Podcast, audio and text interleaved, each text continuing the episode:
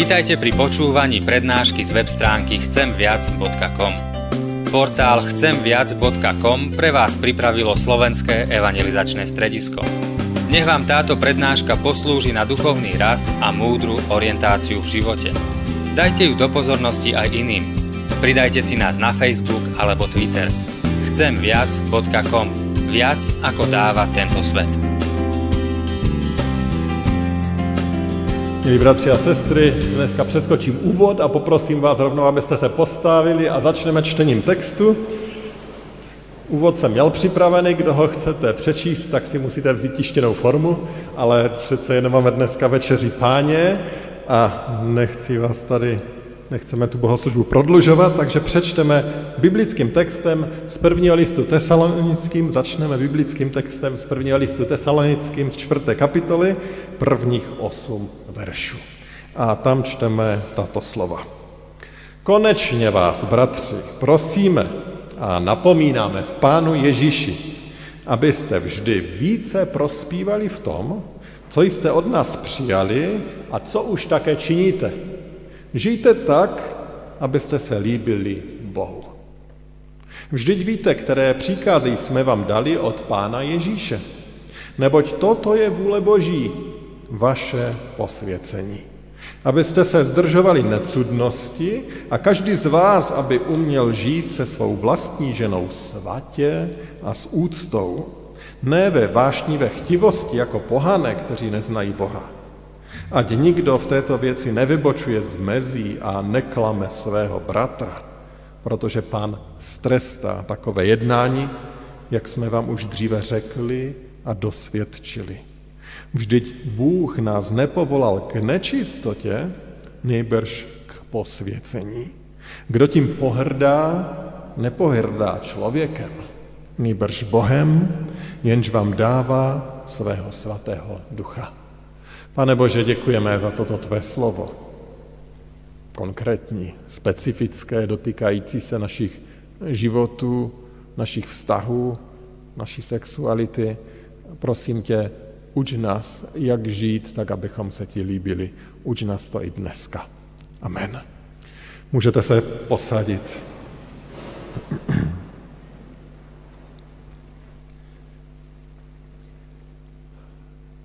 Ten text samozřejmě jde uchopit různými způsoby, ale já jsem se tak trošku odrazil od té jedné věty, která tam je. A hovoří se tam totiž o Boží vůli. Co je Boží vůli? A mezi křesťany se občas najdou takový, a nechci to teď zlehčovat, ale řekl bych tomu, hledači Boží vůle v některých oblastech.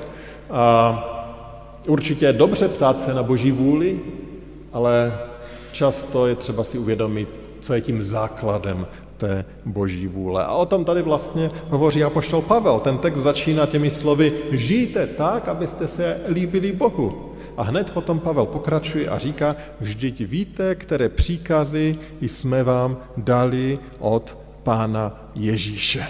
A on tady říká, máte přece jakési instrukce. Máte přece jakési instrukce týkající se toho, jak máte žít. A hned potom vysvětluje, co je teda tou Boží vůlí. Říká ve 3. verši, neboť toto je vůle Boží, vaše posvěcení. Tedy tou Boží vůlí je naše posvěcení. To je ta Boží vůle. A to bych řekl, je ta nejdůležitější Boží vůle. Samozřejmě se můžeme ptát na Boží vůli v mnohých dalších aspektech, ale to nejdůležitější je naše posvěcení. Samozřejmě si teda musíme odpovědět otázku, no ale co to je? Co to je to naše posvěcení? To posvěcení má v sobě slovo svatý a říká tedy, že se máme stavat svatými.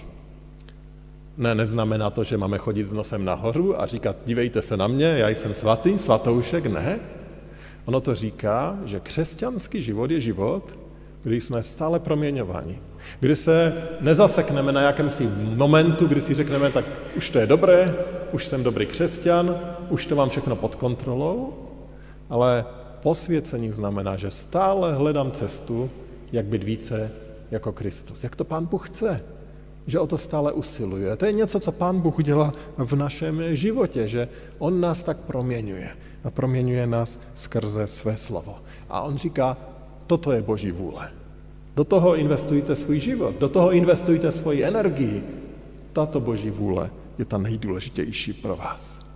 A tak trošku, když to možná jemně vyhrotím, tak bych mohl říct, co z toho, že se někdo měsíc modlí o to, na jakou školu má jít, když je rozhodnutý, že svému kamarádovi nikdy neodpustí to, co mu udělal.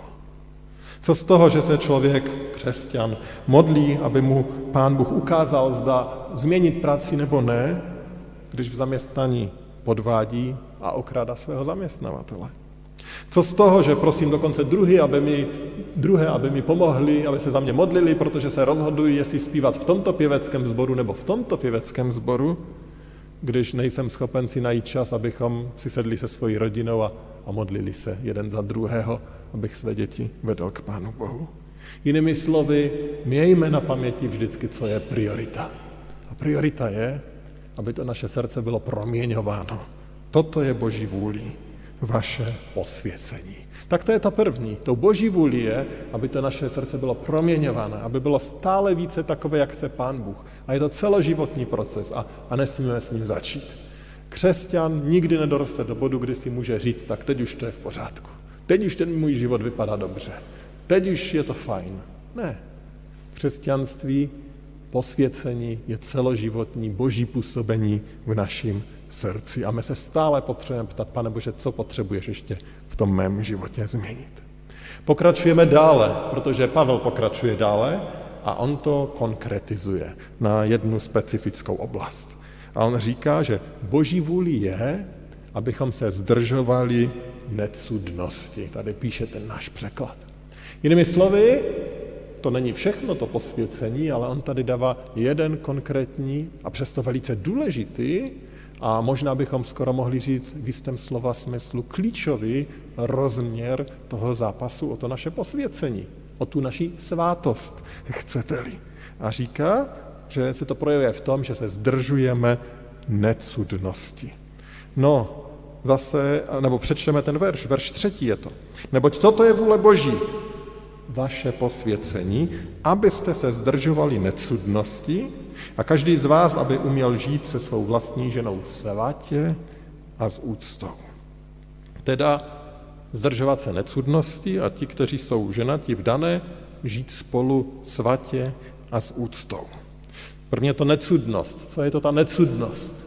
Všechny ostatní české překlady tam překladají slovem smilstva, abyste se zdržovali smilstva. Technicky řečeno, smilstvo to znamená, že se máme zdržovat sexuálního styku mimo manželství. Protože biblický pohled na sexualitu je jasný a to naše prožívání sexuální patří do manželství. Ale určitě si pamatujete třeba to, co řekl Ježíš ve svém kázání nahoře, Matouši 5:28, kdy on říká, já však vám pravím, že každý, kdo hledí na ženu chtivě, již s ní zložil ve svém srdci. A Ježíš tady ukazuje, že to nejde pouze o ten akt, který je samozřejmě katastrofou, pokud je mimo ten rámec, pro který ho Pan Bůh stvořil, ale on říká, že to začíná mnohem dříve. Mnohem dříve se dějí věci, které se Panu Bohu nelíbí v našem životě a mnohem dříve se můžeme takzvaně zašpinit.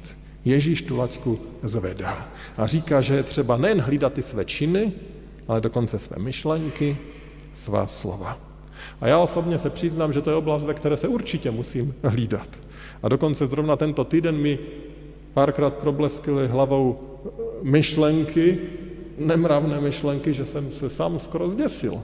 Možná proto, že jsem o těchto věcech přemýšlel při přípravě tohoto kázání. Díky Pánu Bohu ty myšlenky přišly a odešly a byl klid, ale jsou situace, kdy vím, že ty myšlenky tak rychle neodejdou. A člověk najednou se vidí ve své zranitelnosti a ve své bídě a uvědomuje si, že potřebuje Boží milost a Boží ochranu v téhleté oblasti, protože tak lehce padneme. Apoštol Pavel říká, že se tedy máme zdržovat necudnosti neboli smilstva, ale v tom širším slova smyslu určitě, jak to rozšířuje Ježíš. Pánu Bohu totiž není jedno, jak žijeme. On chce, abychom žili dobrý život. Život, který oslaví jej a který nás učiní šťastnými. A on taky ví, jak destruktivní jsou hříchy. Je hřích a jak destruktivní jsou hříchy v sexuální oblasti. Mnoho křesťanů se vydalo touto cestou hříchu a přineslo to bolest a utrpení. A předpokládám, že si nikdo jednoho dne prostě neřekl, no tak už nebudu věrný své manželce, balím to, ne. Nepřichází to jako blesk z širého nebe, přichází to často kruček po kručku, drobnými kompromisy, které dovolujeme. A jsem vděčný za ty situace a za ty lidi, kteří si to uvědomili a zastavili tu cestu včas a nedovolili zničit svůj vztah a svůj život. A znám mnohé. A při svých rozhovorech, především teda s muži na toto téma, vím o mnohých, kteří sváděli těžké zápasy, protože začali myšlenkově odjíždět někde jinde. Někdy možná víc než myšlenkově. Ale mnohým dal Pán Bůh milost zastavit to, dát to do pořádku, vyznat to a nemělo to na jejich život větší, zásadnější dopady. Někteří to nezastavili, šli dál. A čím dále člověk dojde, tím větší je destrukce. A mnohdy to skončilo mnohými tragédiemi, ale to vy jistě víte moc dobře také. Martin Luther řekl, že nemůžeme ovlivnit to, jestli nám nad hlavou proletí pták. Ale můžeme ovlivnit to, jestli si na naší hlavě postaví hnízdo. A já myslím, že to v této oblasti je obrovská pravda. Žijeme v době, kdy těch ptáků nám nad hlavama lítá mnoho v téhleté oblasti. Jsme bombardováni obrovským mediálním tlakem, sexualita chtě nechtě prodává. Na druhé straně žijeme v době, kdy mnoho cestujeme, často jsme v anonymním prostředí, což samozřejmě, když není ta pevnost charakteru, tomu nahrává. A vzpomínám si na svědectví těch, kteří říkali, kdybych nebyl věřící, kdybych na Pána Boha nespoléhal, tak nevím, jestli bych to ustal. Vzpomínám si na jednoho kamaráda, který mi říká, že při služební cestě v Rusku mu každý druhý večer zaklepal někdo na dveře a zeptal se, na do děvočku? Žijeme v době, kdy ti ptáci přelétávají nad hlavama. Je to lehké padnout. Ale Luther říká, že můžeme zabránit tomu, aby si ten pták postavil na naší hlavě hnízdo. A teď se musíme dívat každý sám na sebe a ptát se, tak co mám na té hlavě? Nepostavil už tam Nepostavil už tam ten zlý něco? Není už tam něco rozestavěného? Předpokládám, že v takové velké skupině lidí, jak jsme tady, možná ano. Možná dneska jsou mezi námi ti, kteří už udělali jakési kompromisy, přestali některé věci řešit a dovolili, aby jakási destrukce se odehrávala v jejich životě. Možná je to pár nenápadných větviček. Možná už je to celé hnízdo hotové. Možná už v něm někdo bydlí. Pak je třeba říct, že to je katastrofa. Obrovská katastrofa. Poslechněte si ty poslední verše. Pavel tam píše, ať nikdo v této věci nevybočuje z mezí a neklame svého bratra, protože Pán strestá takové jednání, jak jsme vám už dříve řekli a dosvědčili. Vždyť Bůh nás nepovolal k nečistotě, nebrž k posvěcení. Kdo tím pohrdá, nepohrdá člověkem, nebrž Bohem, jenž vám dává svého svatého ducha. Už tady dneska bylo o tom trestu, že Pán Bůh trestá. Křesťanství není zdaleka jenom o tom, že Pán Bůh trestá. Křesťanství je o Boží milosti a Boží dobrotě. Ale dneska nám to tady Pavel říká, že když se rozhodneme v této věci jít proti Pánu Bohu, tak on tady říká, že pohrdáme Bohem. Nejde to dohromady, křesťanství a životní styl, který tady Pán Bůh odmítá. Nejde to dohromady. On říká, že takový člověk pohrdá Bohem, a že Pán Bůh strestá takové chování. To jsou velice tvrdá slova. Tvrdá slova o životě, kdy se člověk vydá na tu cestu, před kterou nás Pán Bůh varuje. Jak už jsem řekl, není to jenom o těch, kteří se dopustili nemravnosti nejhrubšího zrna.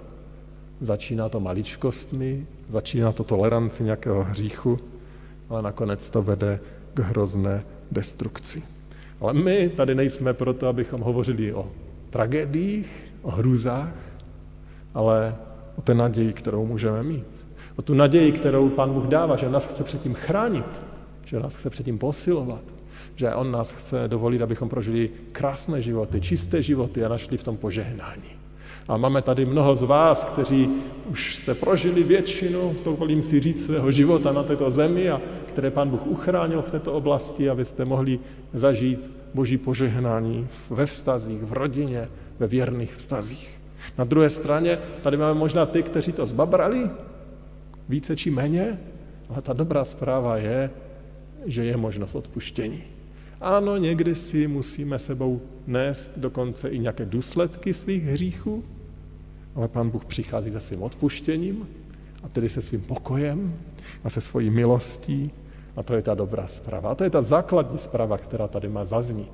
A dneska tady máme spověď a večeři Páně a tak dneska je zase příležitost, abychom ten svůj hřích pojmenovali. Možná pokud to jsou staré věci, které jsme nikdy Pánu Bohu nevyznali, tak to můžeme udělat. A pokud jsme je Pánu Bohu vyznali, tak můžeme zase vírou přijmout, že to ujištění, odpuštění je i pro nás a že ten zlý už to nikdy proti nám nemůže vytáhnout, protože Pán Bůh nám to dokonale odpustil. A to můžeme znovu dneska zažít i při večeři Páně. Ale pokud někdo možná zrovna teď je na té cestě, špatné cestě, tak právě ta spověď může být dneska takovým jakýmsi novým startem. Ale samozřejmě nezáleží jenom na tom, jak vystartujeme, ale jak půjdeme i dále. A tam je často třeba změny možná jakési chování, změny možná dokonce prostředí, ve které jsme, aby nás Pán Bůh mohl zachránit a pomoct nám dořešit tu věc do vítězství. To bylo to druhé, takové velice konkrétně těžké. První jsme říkali, že Boží vůli je naše posvěcení, to druhé, že tou Boží vůli je, abychom se zdržovali necudnosti a přidám to třetí. Boží vůli je, abychom ho znali. Když mluvíme o různých patologických jevech, tak také často mluvíme o prevenci. A stejně tak by to šlo říci i tady. A můžeme se ptát, tak co je tou prevencí? Co mě ochrání, abych nepadnul, když ten svět je tak šílený v dnešní době? Dovolte, že znovu přečtu ten 3. až 5. verš. Neboť toto je vůle Boží, vaše posvěcení, abyste se zdržovali necudnosti a každý z vás, aby uměl žít se svou vlastní ženou svatě a s úctou, ne ve vášní ve chtivosti, jako pohané, kteří neznají Boha. A Pavel říká, že ten život v necudnosti a bez svatosti a úcty a ve vášní ve chtivosti, jak on to tady říká, že to žijí ti, kteří neznají Boha. A tady my můžeme vydedukovat opak, že pokud známe Pána Boha, tak to je obrovská ochrana v této situaci. Ale co to znamená znát Pána Boha? To neznamená, že řeknu, no já jsem taky křesťan. To neznamená, že už jsem něco v Biblii o něm přečet, ale to je to, že ho poznávám, že ho zažívám, že se o něm učím z tohoto slova, ale že toto učení není pouze teorií, ale že se o tom přesvědčuji ve svém vlastním životě. Protože když poznám, jak je Pán Bůh, tak mu opravdu nechci ublížit tím, že bych žil životem, který jej zraňuje a o kterém on říká, že je destruktivní. Když vím, jak je Pán Bůh, tak to je tou největší ochranou mého srdce, mého chování. Víte, když jsem zmínil příklad třeba s těma myšlenkama, které nám přijdou. Když mi přijde nějaká hloupá myšlenka, no tak to poslední, co mi pomůže, je, že si řeknu, no na to už nebudu myslet. Protože čím více myslím na to, že na to už nechci myslet, no tak tím více o tom zase myslím. A mám to v hlavě a leze mi to všude a nedokážu se toho zbavit. Jedinou ochranou je, že svou mysl plním něčím jiným. Jedinou ochranou našeho života je, že ho plním něčím jiným. A když ho plním tou Boží přítomností a poznáváním toho, jaký je Pán Bůh, tak to jakoby naplňovalo tu našeho kapacitu. To jakoby nám na hlavě stavilo něco jiného a proto hnízdo. Už tam nezbývá žádný prostor. Znát Boha je opravdovou ochranou. A nepochopí to ten, který Pana Boha nepoznal nebo neví, jak je Pán Bůh, ale který Pana Boha poznal a komu Pán Bůh změnil život, tak ví, jak moc pro něj Pán Bůh dělá, když ho chrání. A stejně tak toto poznávání Pána Boha je lékem tam, kde už k jakési škodě došlo. Poznávání Pána Boha léčí a zachraňuje. Jedním z hlavních reprezentantů sexuálně nevázaného života konce 19. století byl Oscar Wilde. To byl člověk, který se Pánu Bohu vysmíval se smrti, opěvoval lásku, užíval si života. Žil nevázaným promiskuitním životem, byl pedofilem, který se sexuálně uspokojoval s mladými chlapci. V dnešní době je však oslavován jako úžasný umělec pro svá díla, která napsal. Když umíral, tak se svého partnera Roberta Rose zeptal, zda někdy opravdu miloval ty chlapce, se kterými si užívali. A oba přiznali, že nešlo o lásku. Že tady nejde mluvit o lásce, kterou tolik opěvoval. Na to Wilde odpověděl, přiveď mi kněze, pouze krev Kristova dokáže obmýt vše, co jsem napáchal. Nevím, co se odehrálo v jeho srdci, víme jen o těch slovech, které vyřknul. Ale ty slova jsou obrovským stylem pravdivé. Pouze krev Kristova dokáže obmýt vše, co jsme napáchali. A můžeme být namočení v hrůzách kdejakých deviací, anebo můžeme mít docela slušní lidé, jak bychom se nalepkovali. Všichni potřebujeme toto odpuštění, všichni potřebujeme tuto Boží milost, všichni potřebujeme jeho blízkost. A dobrá zpráva je to k dispozici. Pro každého, v každý čas, v každé chvíli. My, kteří jsme zažili, co to znamená patřit Pánu Bohu, být jim odpuštění, tak se z toho můžeme radovat. I dnes. A ten, který to možná ještě nezažil, tak i pro něj je to dnešní pozvání. Abychom se za tu Boží ruku chytili, abychom Pánu Bohu řekli tiše ve svém srdci, Pane Bože, chci tě znát. Chci tě znát. A potom nás Pán Bůh pozývá, tak jak to říkáme při té večeři, Páně, zkuste a vidíte, jak dobrý je Pán. Kež bychom při té dnešní večeři, Páně, zkusili a viděli, jak je dobrý, ale kež bychom to zakoušeli a viděli na každý den našeho života. To nás ochrání od spousty katastrof a přinese to požehnaní nám, našim dětem, dětem našich dětí. A Pán Bůh bude oslaven. Amen. Pomodleme se. Všemohoucí Hospodine, náročný text jsme dneska četli o destruktivitě hříchu, o tom, jak věci, které možná v dnešní době už mnohým připadají jako normální, přirozené, jako jistý životní styl, jako věci, které už se skoro nesmí kritizovat, tak ty ukazuješ na to, jak přinášejí destruktivní ovoce. Děkuji ti, Pane Bože, za rodiny, za to, jak jsi to všechno vymyslel. Děkuji ti za to, že věrné soužití muže a ženy je opravdu krásným darem. Krásným darem pro manžele, krásným darem pro jejich děti. Děkuji ti za to, že ty nám to připomínáš a děkuji ti za každé jednotlivé manželství, které je i tady reprezentováno, které ty, Pane, chráníš, které důvěřuje tobě, které žije život v touze žít tak, jak ty chceš. Ale, Pane, prosíme tě o mnoho těch, kteří jsou různě zraněni. Ať už tím, že sami ublížili, nebo jsou možná obětmi různých takových zranění. Pane Bože, prosím tě o tvoji milost pro ně, protože si uvědomují tu náročnost a bolest toho, co prožívají. Prosím tě, abys dneska se jim znovu ukázal jako Pán Bůh, který je miluje, který je tady, který nabízí usmíření, záchranu, blízkost, potěchu, posílnění, cokoliv, Pane, my lidé potřebujeme, můžeme nalézt u tebe. Pane, dej, ať tu tvoji podanou ruku dneska přijmeme, ať se můžeme radovat ze tvé milosti. Prosím o to v důvěře v tebe, náš drahý Pane Ježíši Kriste. Amen.